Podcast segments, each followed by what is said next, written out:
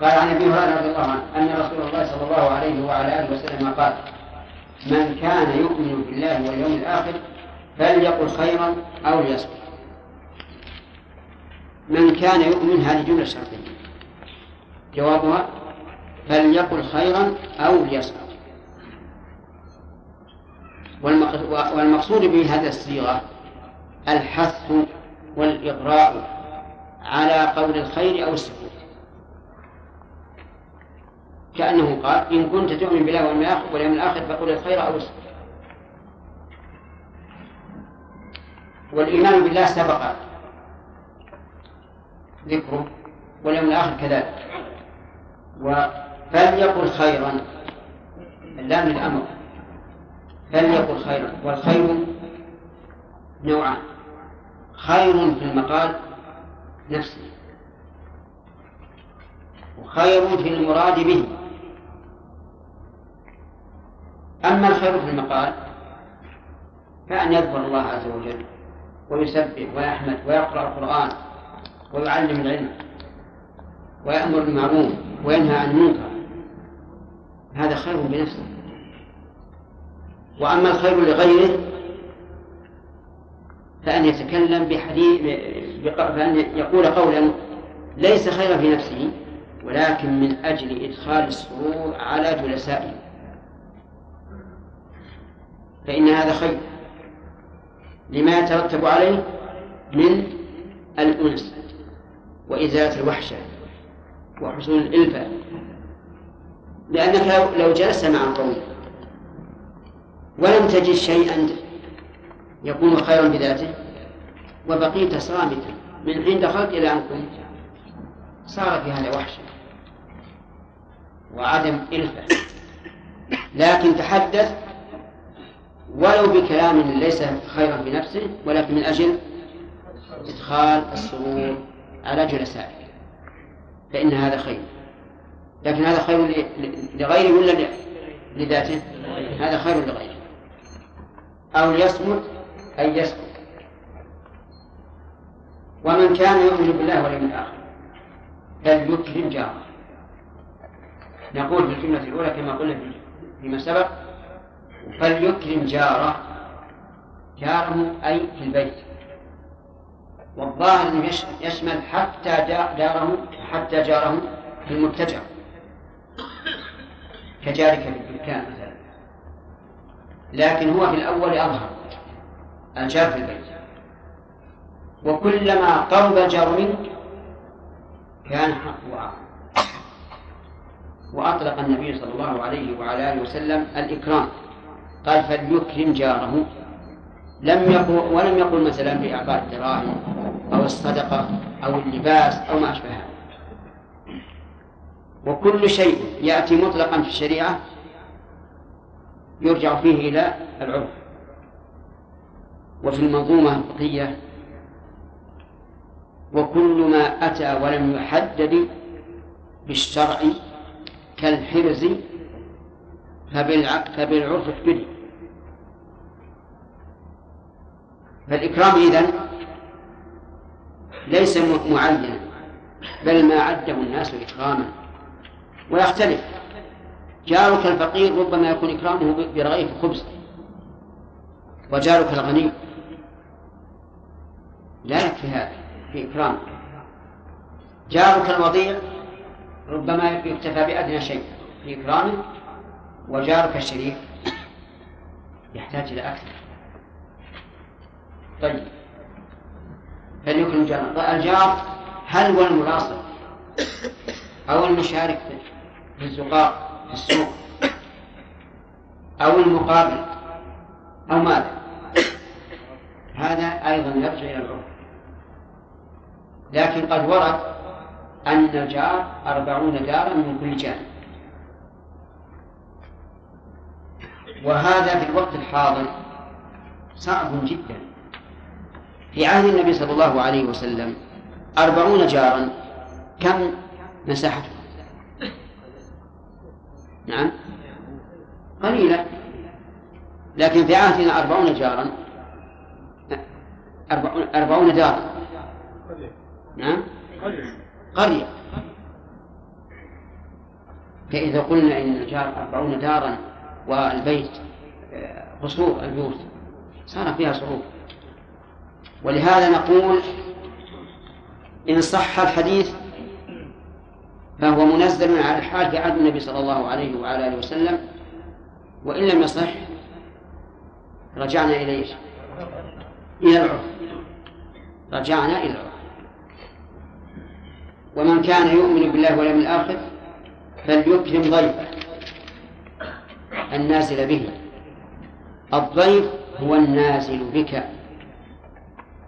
مسافر نزل بك. هذا ضيف يجب إكرامه بما يعد إكراما. قال أهل العلم رحمه الله بعض أهل العلم إنما تجب الضيافة إذا كان في القرى يعني المدن الصغيرة. وأما في الأمصار والمدن الكبيرة فلا يجب. لأن هذه فيها مطاعم فيها فنادق يذهب إليها. لكن القرى الصغيرة يحتاج الإنسان إلى إلى إلى مكان يؤويه ولكن ظاهر الحديث أنه عام. فليكرم ضيفه. طيب.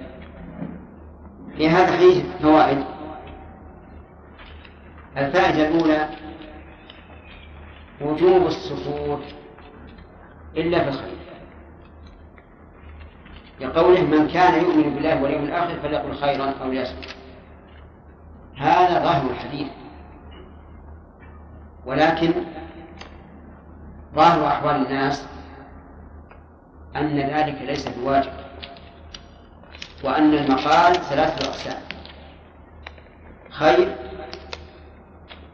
وشر ولغو فالخير هو المطلوب. والشر محرم. أن يقول الإنسان قولا شرا سواء كان قول شرا في نفسه أو شرا فيما يترتب عليه. واللغو. هذا لا يحرم أن يقول الإنسان اللغو ولكن الأفضل أن يسكت عنه. واللغو هنا ما ليس فيه خير ولا شر. يسكت تسلم. ويقال إذا كان الكلام من فضة فالسكوت من ذهب. وكم كلمة ألقت في قلب صاحبها البلاء. والكلمة بيدك. ما لم تخرج من لسانك. فإن خرجت من لسانك لم تملكها. طيب إذا دار الأمر بين أن أسكت أو أتكلم فما المختار؟ المختار السكوت. لأن ذلك أسلم ومن فوائد هذا الحديث الحث على حفظ اللسان. لقوله من كان يؤمن بالله واليوم الآخر فليقل خيرا أو ليصمت. ولما حدث النبي صلى الله عليه وعلى آله وسلم معاذ بن جبل قال له ألا أخبرك بملاك ذلك كله؟ قال بلى يا رسول الله فأخذ بلسان نفسه. وقال كف عليك هذا. كف عليك هذا قال يا رسول الله وإنا لمؤاخذون بما نتكلم به. الجملة استفهامية. قال ثكلتك أمك يا معاذ. وهل يكف الناس في النار على وجوههم؟ أو قال على مناخرهم إلا حصائد ألسنتهم. هل يكف الناس في النار على وجوههم؟ أو قال على مناخرهم إلا حصائد ألسنتهم احرص. احرص على أن لا تتكلم إلا حيث كان الكلام خيرا. فإن ذلك أقوى لإيمانك وأحفظ للسانك وأهيب عند إخوانك. من فوائد هذا الحديث وجوب وجوب إكرام الجار. لقوله من كان يؤمن بالله واليوم الآخر فليكرم جاره. وهذا الإكرام مطلق. يرجع فيه إلى العرف. فتارة يكون الإكرام إكرام الجار بأن تذهب إليه وتسلم عليه وتجلس عنده. وتارة يكون بأن تدعوه. إلى البيت وتكرمه. وتارة بأن تهدي إليه هدايا فالمسألة راجعة إلى العرف. ومن فوائد هذا الحديث أن دين الإسلام دين الإلفة والتقارب والتعارف. بخلاف غيره فإنك ترى أهل الملة الواحدة لا يكاد يعرف بعضهم بعضا. متفرقون حتى الجار لا يدري ماذا يأخذ من ومن فوائد هذا الحديث وجوب إكرام الضيف. بما يعد إكراما.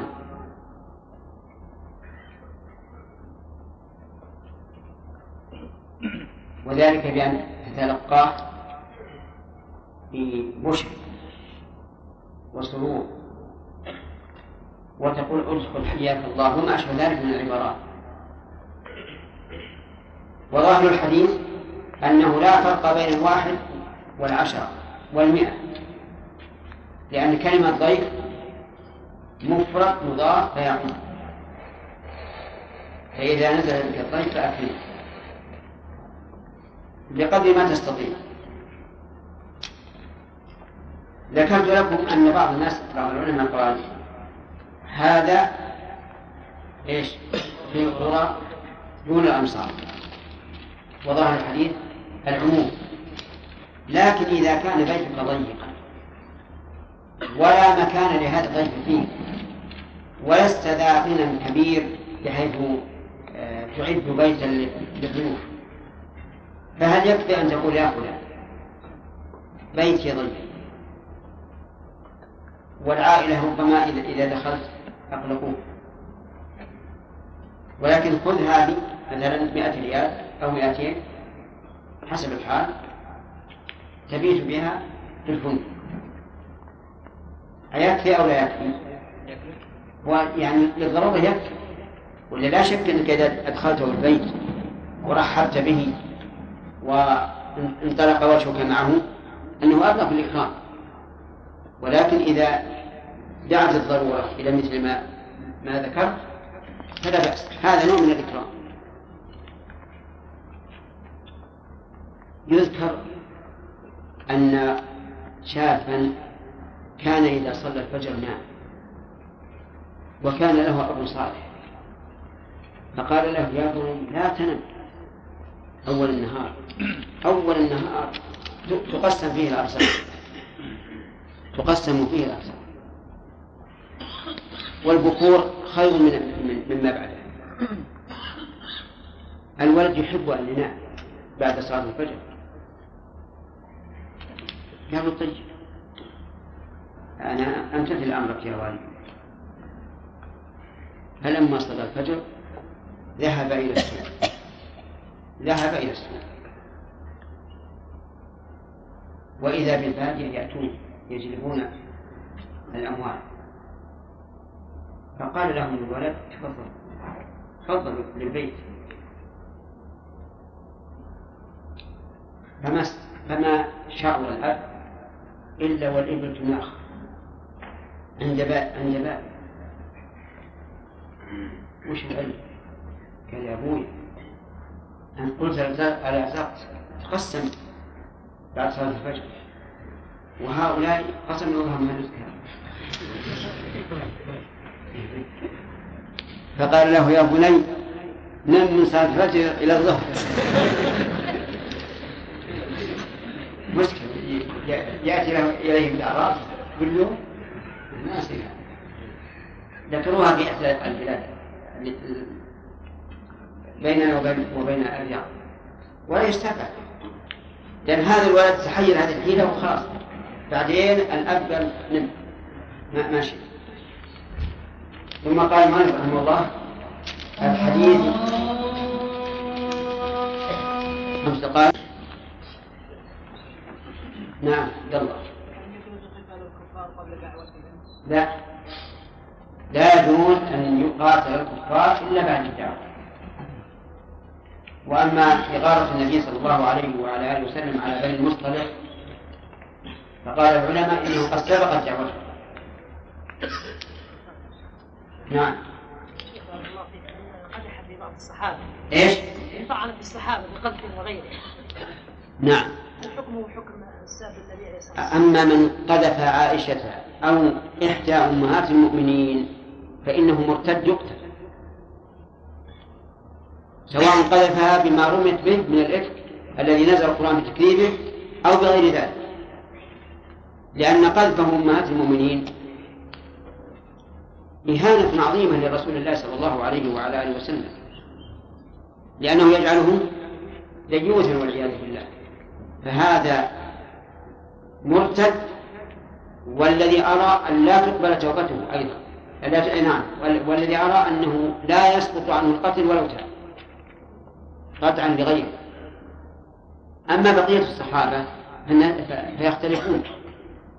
يعني مثلا لو لو رمى أبا, بكر أو عمر بالكفر والنفاق فهذا كافر.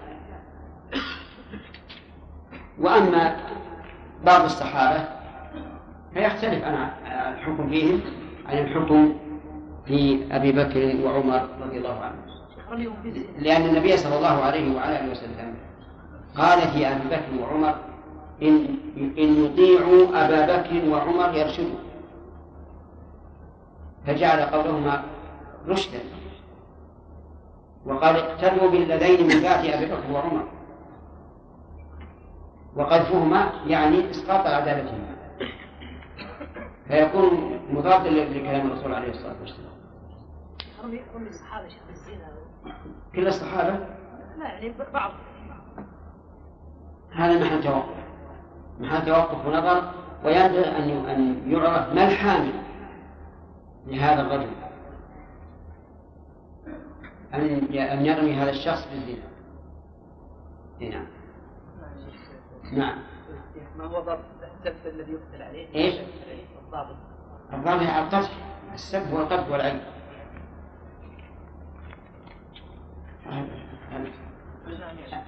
أحيانا تكون الكلمة تدل على السب وأحيانا لا, لا تدل. فمثل الذين قالوا إن الله فقير ونحن أغنياء هذا سب عظيم. والذين قالوا إن الله مغفور هذا سب والذين يقولون إن الله يظلم هذا سب نعم. شيخنا بارك الله فيك ما فائدة الحصر هنا في الحديث السابق؟ مع أن غير هؤلاء الثلاثة يقتلون مثل؟ مثل الذي يعود في الأرض فسادا. نعم. مثل شارب الخمر. هذا يدخل بقوله المفارق للجماعة. نعم. وحتى لو فرضنا أنه ما دخل فالعموم هذا يخصص بالأحاديث الأخرى. لأن التخصيص من طرق الاستدلال. لو استدلت بحديث عام وهناك حديث خاص يخصصه قال لك الخصم هذا عام ومخصص. لكن يا شيخ لو كان في حصر يا شيخ. حتى ولو كان في حصر. نعم. نعم. الله الجنة هل يقتل السني بالرافضي؟ أرأيت مثلا؟ قل لا أجد فيما أوحي إلي محرما على طاعم يطعمه إلا يكون ميتا أو دما مسروحا أو لحما لا أجد فيما أوحي إلي ثم بعد ذلك وجد كالحمار الأهلي مثلا. نعم. قوله تعالى ما يفعل من قول لديه رقيب عليم هل يعني هل يعني كل كلمة محاسب عليها الإنسان؟ إيش؟ هل يعني ذلك أن كل كلمة محاسب عليها الإنسان؟ نعم لا ما ما ما لازم المحاسبة المحاسبة لا تلزم مع مع الرقيب العتيد لأنه قد لكن هل تكتب الحسن الكلمة الطيبة والرديئة واللغو في هذا خلاف الرديئة تكتب والطيبة تكتب واللغو فيه خلاف بعضهم يقول يكتب وبعضهم يقول لا يكتب وظاهر الآية الكريمة أن أن لديه رقيب عتيد ولا يلزم من ذلك أن أن نعم.